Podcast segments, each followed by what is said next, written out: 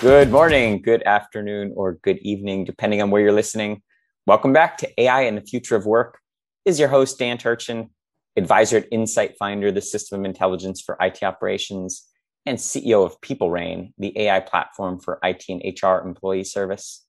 Thanks again to all of you, our listeners, for making this one of the most downloaded podcasts about the future of work. If you enjoy what we do, please like, comment, and share in your favorite podcast app and we will keep bringing you great conversations like the one we have lined up for today, ad free. Conversational AI is so much more than it looks. Siri and Alexa perform thousands of skills effortlessly with the help of armies of developers and petabytes of training data. People ask questions in myriad ways.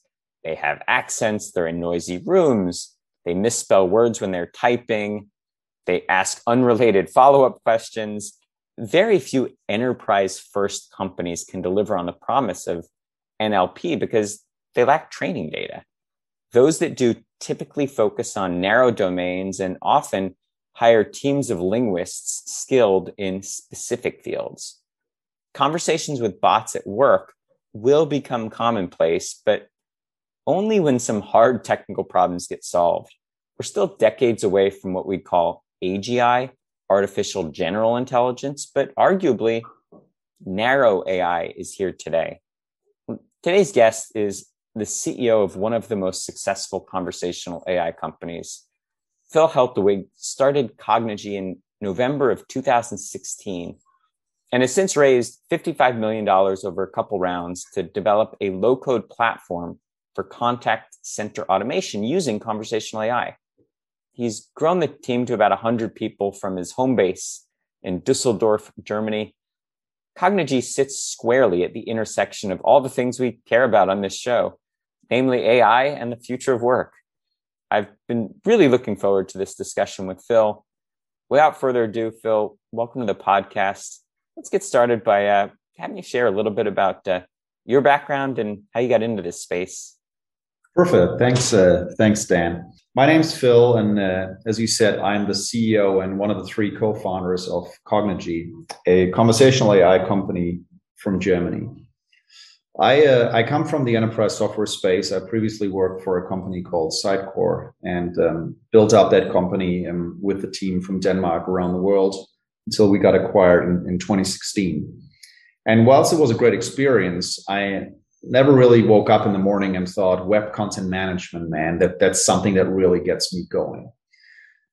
Now i was very fortunate during the um, acquisition and exit process i was contacted by one of my co-founders sascha poggemann who sent me a message on the german version of linkedin called XING asking me and we did not know each other asking me if uh, we would meet and if he could pitch me his his startup idea because he was moving to dusseldorf and um, he was wondering whether I could uh, just network with him and give him some input on on the idea that he had. And the idea that he had was essentially a smart home control device. So, so a smart a device that you can control with your voice and that lets you control smart home devices, similar to what an Alexa would do, or Alexa is doing these days, but um, specifically target at the German and surrounding markets with the specific privacy requirements, etc.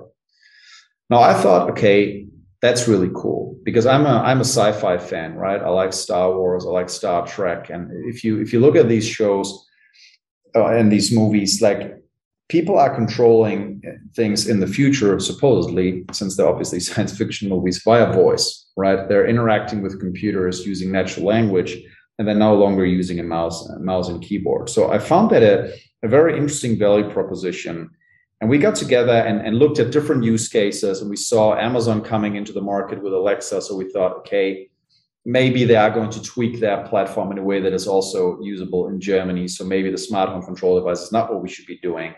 We looked at a healthcare device we could be doing that would keep older people company and remind them to take medicines, etc. But we thought, well, maybe there are some liability issues there if, if we if our things that we built recommend to take medicines at the wrong times, etc. So that's too too dangerous. So we settled on a speaking teddy bear. Now, why a speaking teddy bear? And, and are we here today to talk about a speaking teddy bear? No, we're not. But I think if you understand why we wanted to build the bear, you understand much better why we are where we're at now. So we settled on a teddy bear because we thought if, in order for a kid to have fun with that speaking teddy bear, the teddy bear must be able to hold a coherent conversation. The teddy bear must know who is the person I'm speaking to. Is it Lily or is it Max? If it's Lily, the, the uh, bear must know, okay, it's Lily's birthday in three days. So when Lily comes home and goes like, hey, bear, I'm home, maybe the bear could say, oh, hey, Lily, how was school? And are you looking forward to your birthday in three days? Right. So that's something we call user context. We have context about the person we're interacting with. We then also wanted the bear to have um, what we call session context. So if Lily says, hey, um, let's play the math game, or let's play a game, let's say, and we just played the math game, maybe we don't play the math game again. Maybe we say, hey, we just played the math game. How about the um, how about the word game or something like that? So we have user context, we have session context, and we have, of course, understanding of what people are saying in general. So we thought this is an interesting AI problem to tackle. And we actually um, we bought a bear, and it's, actually sitting here in the office. We cut it open. We built a little computer in a Raspberry Pi with a microphone and speaker, and then it came to the AI portion, right? Because the hardware was was the easy part. Now, how do we get the smarts into the bear? And we decided to use an existing platform for conversational AI at the time. Um, I don't know if I can name which one it was, but it was one of the platforms that did a lot of ads out there and a lot of ads that don't necessarily portray the platform in the right way. And um, so we tried it and we figured out, okay, it's, it's not really doing what we want. And then we tried uh, other big platforms that existed in the market at the time. And none of these platforms could actually do these things. They didn't have user context. They had very limited session context they did not have graphical tools to actually build up the conversations, right? And of course, we weren't just going to build the bear. We're going to build a, I don't know, a speaking Yoda and a speaking Barbie, et cetera, et cetera. So our armies of content authors that we were going to hire needed some graphical tool set in order to build up these conversations. So we said, you know what? It doesn't exist. We're just going to build it ourselves, still for our toy empire for the bear. And then we built version one of it and we showed it to um, friends and family and, and, business contacts that we knew from our past. And they said you know guys this is amazing but you really shouldn't be building a bear. You should be building this software and sell it so that others can build a bear or a bot a voice bot a chat bot or whatever they really want. And um, that's when we did the uh, the much talked about pivot. Uh, it was very early on in the company and uh, we decided to build an enterprise focused conversational AI platform for service automation. And it's funny what you said earlier that the topic is the, the future of work, because our stated company vision is to create a world in which conversational AI works alongside human workers in leading enterprises globally.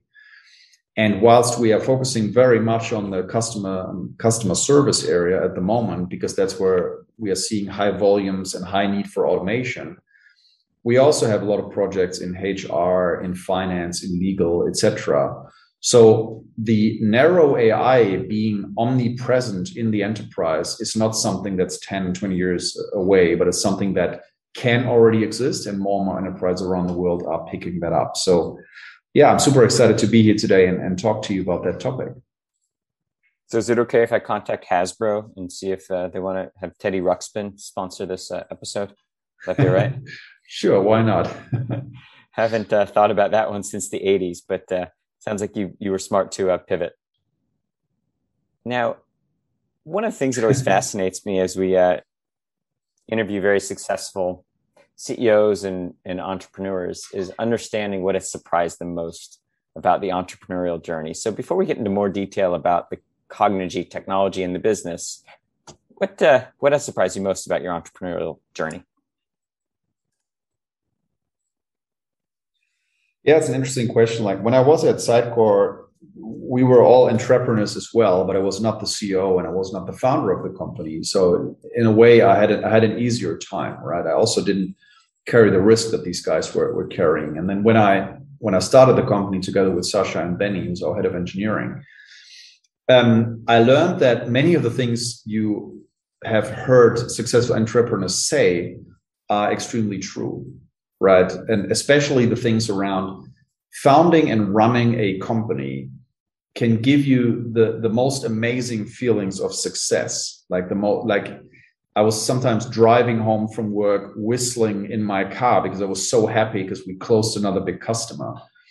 But then you also, especially in the beginning, you have nights where you literally don't sleep because the one big customer you banked your whole cash flow on has is not paying their bills and you're wondering how you can pay your developers those are experiences i did not have uh, before running my own company now luckily the the cash flow problem uh, went away of course uh, now that we're a lot bigger but still um, you, read those things where Jeff Bezos or Elon Musk they tell others about the, the, the ups and downs of being an entrepreneur, and you always think like, yeah, yeah, they just say that, right? Because it sounds cool. But what surprised me most is that uh, most of that is actually uh, is actually true. And um, yeah, it's an interesting journey, that's for sure. But it's it's um, I, I wouldn't want to be doing anything else. That's that's also for sure.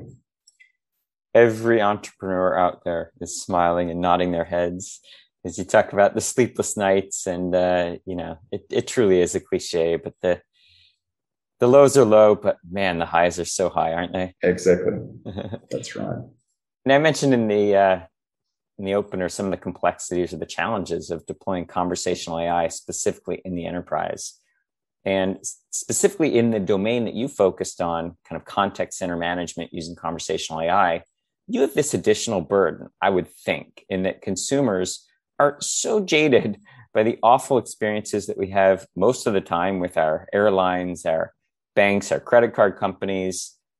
How do you overcome the hurdle? It feels like your job is twice as hard because the expectations are so low. It's true, and I mean, uh, of course, it was also one one of the reasons why we then uh, we then pivoted and wanted to get into this business, right? Because the expectations are so low, so you can only you can actually almost only do better than uh, than how other companies have done in the space. But I think, I mean, firstly, through the advent of technologies like Siri and Alexa, people have learned how to communicate with these types of uh, narrow AIs that we're using at the moment, right? No one's really coming in and, and using very wild words and things that, that an AI would not understand, but people know how to phrase things. So that, that made things easier. But I also think so. Let's take an airline I read an article the other day in the Wall Street Journal where it was talked about that the wait time sometimes exceeds five hours on the phone before you speak with, with a customer service agent. Even if it's not five hours, but if it's 30 minutes, I mean, if I give you the choice, you can sit there for 30 minutes and you can listen to some music that you really don't want to listen to, or you wait for 30 seconds, an AI comes in and it goes like, hey, um, there's an approximate wait time of 30 minutes. I'm an AI. I can try to help you. I can help with many things. So why don't we try it out? Then you say, well, I want to cancel my, I want to cancel my booking. Okay, perfect. I can help you with that. What's your booking number? What's your date of birth? Blah, blah, blah. Okay, so that's your flight uh, going from Newark to San Francisco tomorrow at 10:30 a.m. Is that right? Yeah, that's right. Okay, if you want to cancel that flight, it's a whatever $50 uh, cancellation fee. Um, are you sure you want to proceed? Then please confirm with yes. Yes. Okay. So these types of things can nowadays be handled by these types of voice bots and of course also chat bots if it's not on the voice line, but on chat channels, right? So we're no longer in, in a world where these bots can only show you uh, funny images and, and, and give you information that's encapsulated in the bot itself, but they can actually interact with backend systems in real time and, and fulfill complete transactions.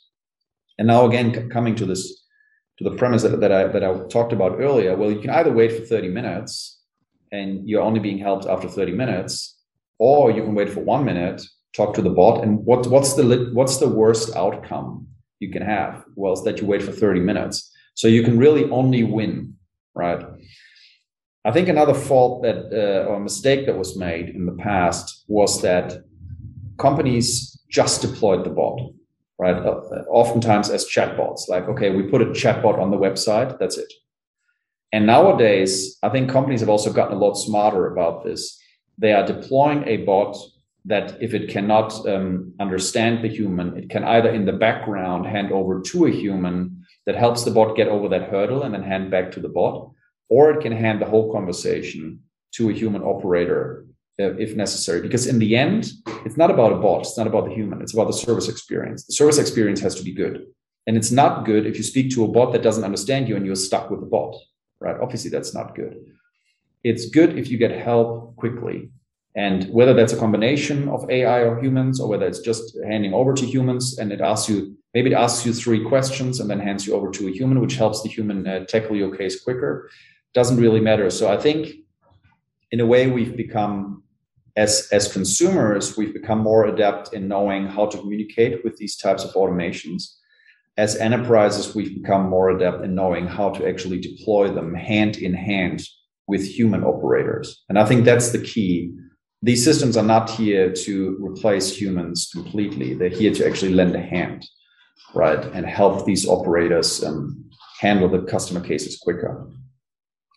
Now, we've all been trained to speak to live agents, and we've all been trained to do keyword searches in Google.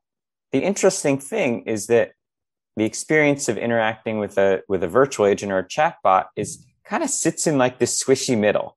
Like how, you know, yes. how, how do you see the process of training consumers to speak to virtual agents, which presumably is going to be commonplace in the next decade, but just you know, it's kind of a nascent concept today. Well, I, I would even go one step further. If, when uh, when our customers build a, a chatbot and put it out for testing, the, the sentences people say to this bot for testing are completely unrelated to the use case the bot is actually handling. So let's say you have a bot, let's just stick with the airline example, right? That can do rebookings, it can do cancellations, it can answer questions about COVID um, uh, measures on, on the plane, et cetera, et cetera. People will come in and say, uh, when when's Barack Obama's birthday? Right. And, and, and expect the bot to know the answer. And then they go, the bot doesn't work. Yeah, why doesn't it work? Yeah, it doesn't know when Barack Obama's birthday is okay, when was the last time you called an airline operator and asked them when Barack Obama's birthday is? I mean, seriously, it doesn't make any sense. But it's this kind of, and, and, and that, that's the that's the downside of being called AI. And you you brought it up earlier, um, AGI, artificial general intelligence, because you think, okay, it's AI, I can ask it anything, right? So, and, and that's what you can do with the likes of Alexa, etc. Although Alexa cannot rebook your ticket, right? So it's a it's it's a it's a difference. Now, your question was they um, we have Google with the keywords, and then we have the live the live agents, and then the bots uh, sit somewhere in the middle, right? And of course, the, the technology we're using goes far and beyond uh, just keyword spotting, right? It's using machine learning models to really understand the context of human speech and then figure out the so-called intents of what the user wants. Now, what we say is um, we should always guide the user to have a positive experience because you will never be able to build a bot that can do everything right like i just said like maybe it doesn't know about barack obama's birthday or maybe even if it's an airline bot maybe it cannot add your uh, your miles uh, card to your booking or something like this maybe it cannot do every single thing so you should guide the user right if it's chat it's easy you just go like hey i'm your airline bot i can help you with this one two three four five whatever right? If it's a voice bot, you can do something similar. You can say, uh, "Hey, uh, I'm, I'm, your voice bot. I help you with rebookings, uh, cancellations. Uh, what can I help you with?" Right. So I think we need to provide a little bit more guidance than than in, in the Google field, and of course also in the um, in the live agent case, because the live agents will simply be because they're humans able to understand everything, and then um, will be able to help you hopefully better. So you casually tossed out two features of the Cognigy platform, being able to understand user context and session context. And um, well, first of all, those are incredibly hard problems to solve in NLP. And maybe first, give a couple examples, share with the audience what what it means, and then um, uh, ask a couple follow up questions after that. But but those are uh, yeah. really big achievements, and we'd love to know how mature that technology is that you've developed. The thing is that you don't have to solve everything with AI or machine learning technology, right? The, the AI portion of conversational AI is really classifying the inputs against a machine learning model that has been created by the enterprise using that technology. So the, the way that it works in Cognigy, Cognigy is being delivered with what we call base models. Those are language specific base models, German, English, Chinese, Japanese, etc. We support more than 100 languages. And then the company deploying the technology, so let's say uh, United Airlines or Lufthansa or whatever, they build um, use case specific models on top of our models by providing example sentences. Yeah, so how can a user say, I want to cancel my booking? I can't make my flight, want to cancel my booking, I need a refund for my ticket, whatever, right? So you give these different examples of how they can say things. Then we use our proprietary machine learning technology to calculate a new machine learning model out of our base models and the data that has been given. And then someone comes in and says, um, uh, I, I, really need to uh, return my ticket. And then our, our model will, even though this was not an example, will be able to understand that, okay, with a high likelihood, it means uh, I uh, want to cancel my booking, right? So that, that's how this, how this technology works. Now, things like user context and session context are actually not as magical, although the the service you're able to deliver through them um, seems magical. Like, let's say you're calling in and um, you want to cancel a booking, you authenticate, and then um, something goes wrong, and maybe you accidentally hang up. Okay, what we could remember is that okay, we were just we were going to cancel Dan's uh, ticket, and this call was at 5:30 um, p.m. and this was the ticket, etc., etc. So when you're calling back in, we could go like, "Oh, hey Dan, uh, sorry, we just lost you. Is this about uh, the ticket cancellation?" Right? So that's the user context because we knew, okay, what was the last thing that Dan did? Or maybe going to a different example, maybe you're filing a support ticket somewhere and then you're calling back a day later. We could greet you with, oh, hey, Dan, this is about the support ticket you filed with us yesterday? Uh, yes, it is. Okay, you were speaking with Paul. Would you like to speak with Paul again? Right? Maybe we check whether first we check whether Paul's available, and then the bot can say, do you want to talk to um, talk to Paul again? Right? But in the end, that is uh, that is regular programming, right? It's not AI based, but still the and, and I think that is the key when you have an enterprise conversational AI platform. You take these machine learning and AI capabilities and you match them up with with regular programming techniques and just smart concepts, and all of this together brings about this experience that is outstanding and that actually helps bring about the service experience. So going back to the uh, teddy bear days, what uh, what problem that you've solved in the AI, ML, NLP world um, are, are you most proud of, or has has surprised you most in terms of how complex it was?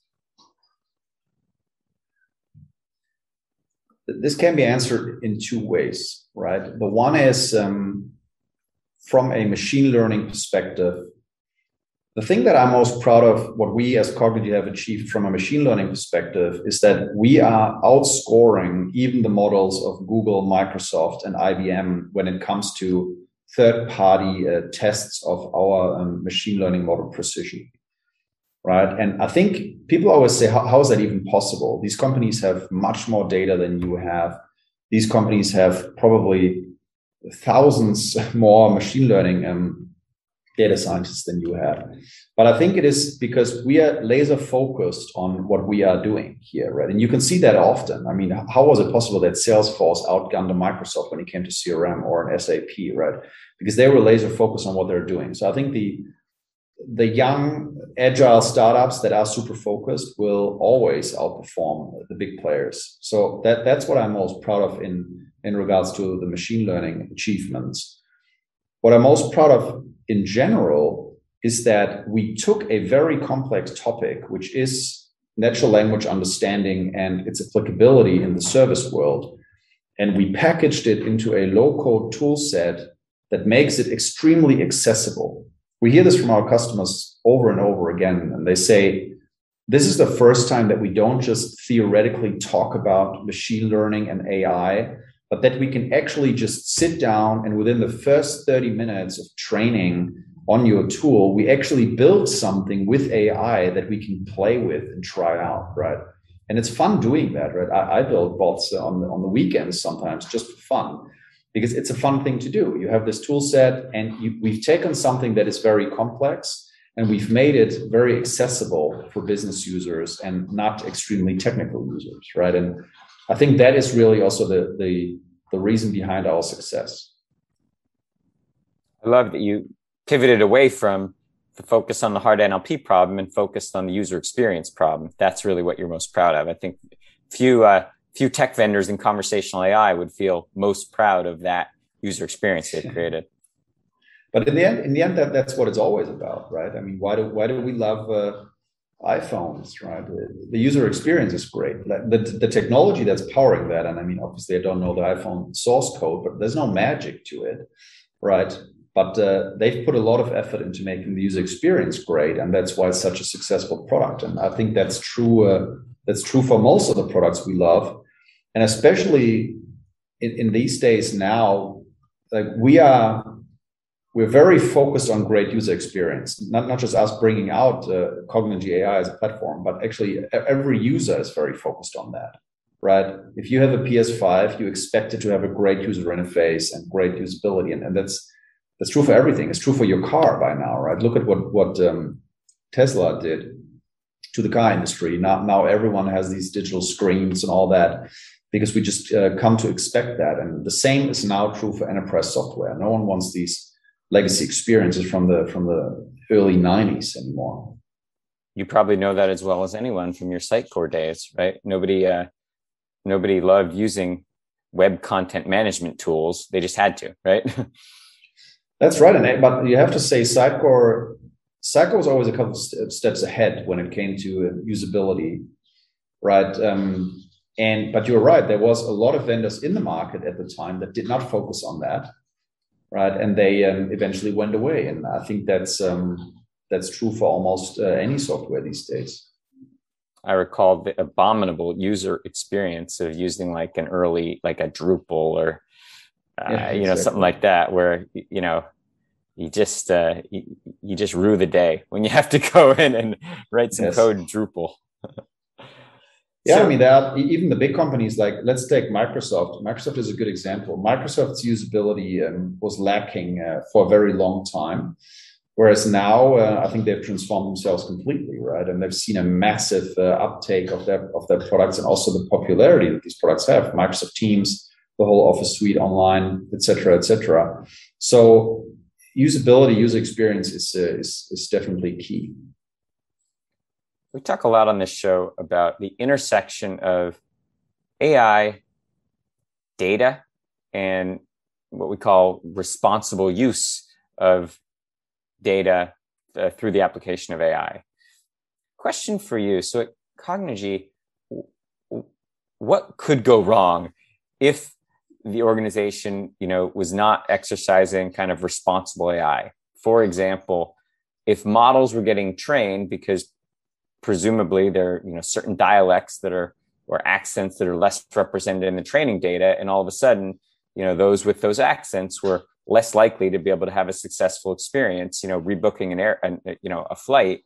Um, how do you think about that both from a technology perspective but also from the perspective of how to deploy these technologies are going to be used globally you know by by large brands and you know millions of potentially millions of consumers? What responsibility does your organization have for the uh, for for for how these models are trained with potentially biased uh, samples of data? Yeah.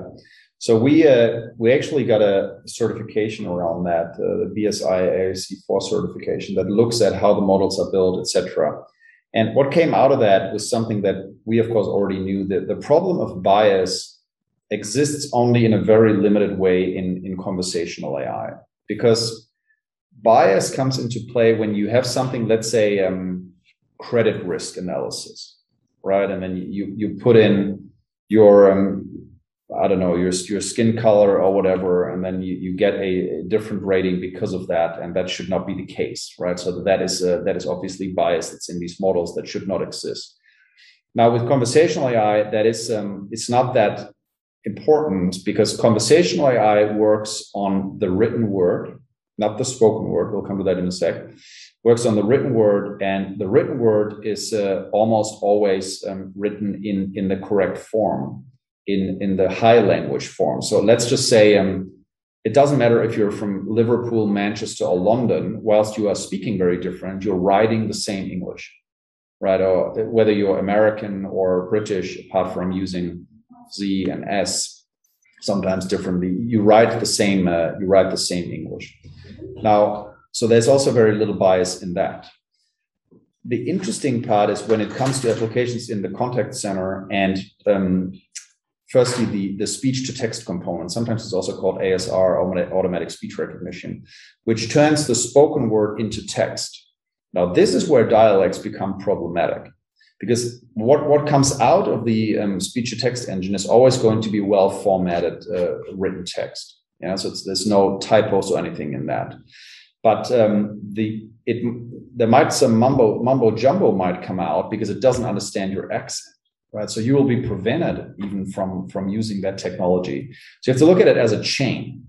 The audio stream is, is coming in, the audio stream is converted into text. Then the natural language understanding algorithms that we have work on that text. Um, we define a reply. This is then turned into speech again, and that is then outputted to the customer. Now, all of these components must work well in order to have a good service experience. And it's a it's actually a, an, an interesting problem, the um, the accent problem, and there are companies like Sanas in uh, in um, actually where you're based in Silicon Valley that is tackling exactly that problem where they have accent removal technology. So your audio stream comes in, they remove your accent from your speech, turning it into I don't know if that's what it's called in English, but high high English, standard English that then is shot against the speech to text algorithm, and then the output is shot against uh, against Cognigy to remove that barrier, right? So the bias that can exist, or I don't know if we can call it bias, but the the uh, the prevention of uh, being able to or inability to use the, the the bot successfully because of your accent in the spoken word is something that um, needs to be fixed by the speech to text engines that are being used, like Google, uh, Google Cloud, uh, Microsoft Azure, IBM. Fast forward, let's say a decade, and Cognigy is wildly successful. It's achieved yours and your co-founder's vision. From the perspective of consumer, how does how is the world a different place when when this technology is uh, ubiquitous?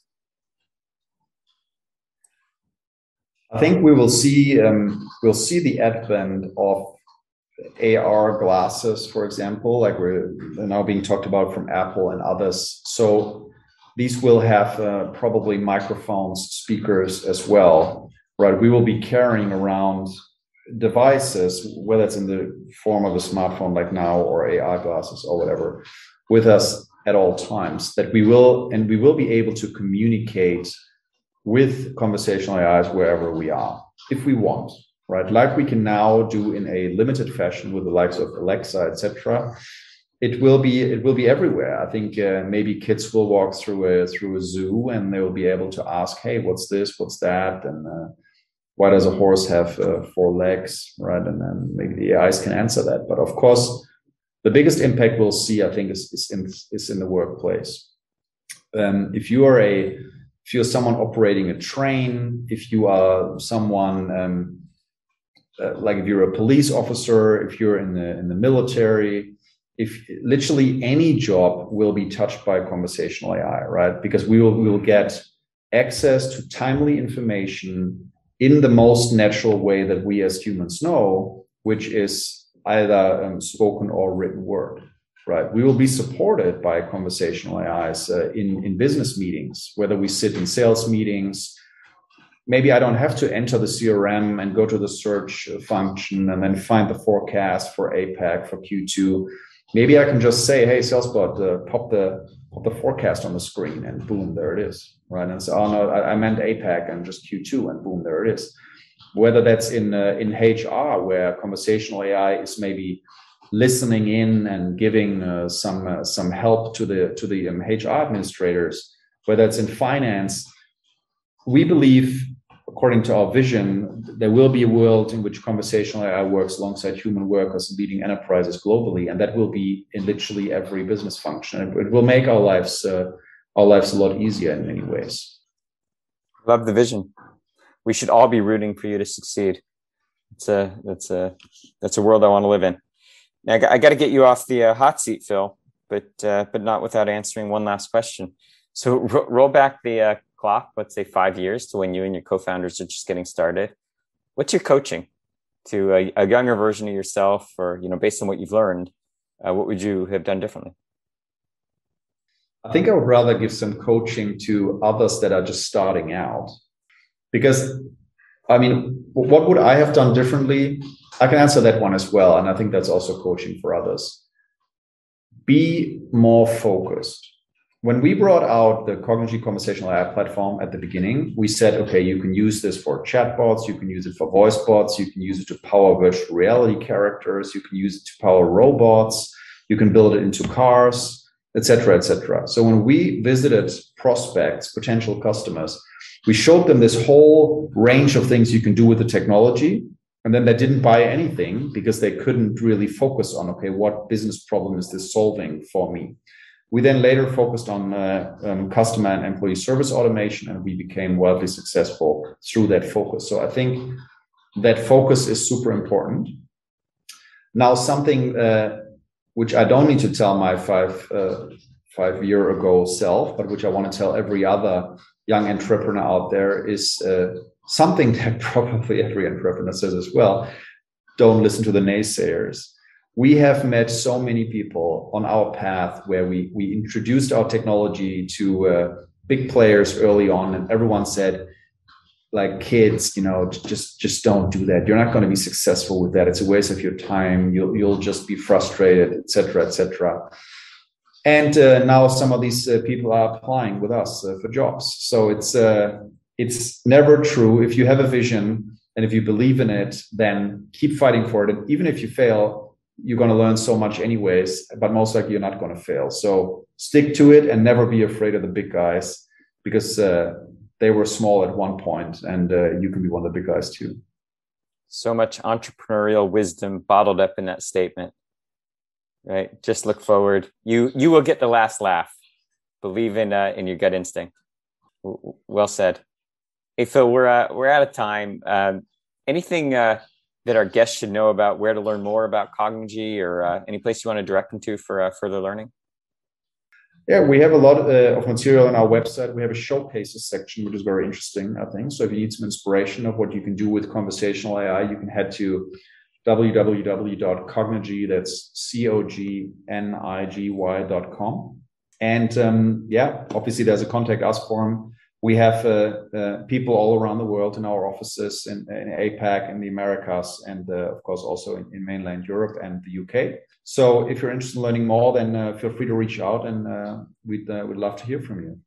Well, on behalf of everyone listening, thank you for helping me rebook my flights because it's a lot more valuable than having a teddy bear remember my birthday.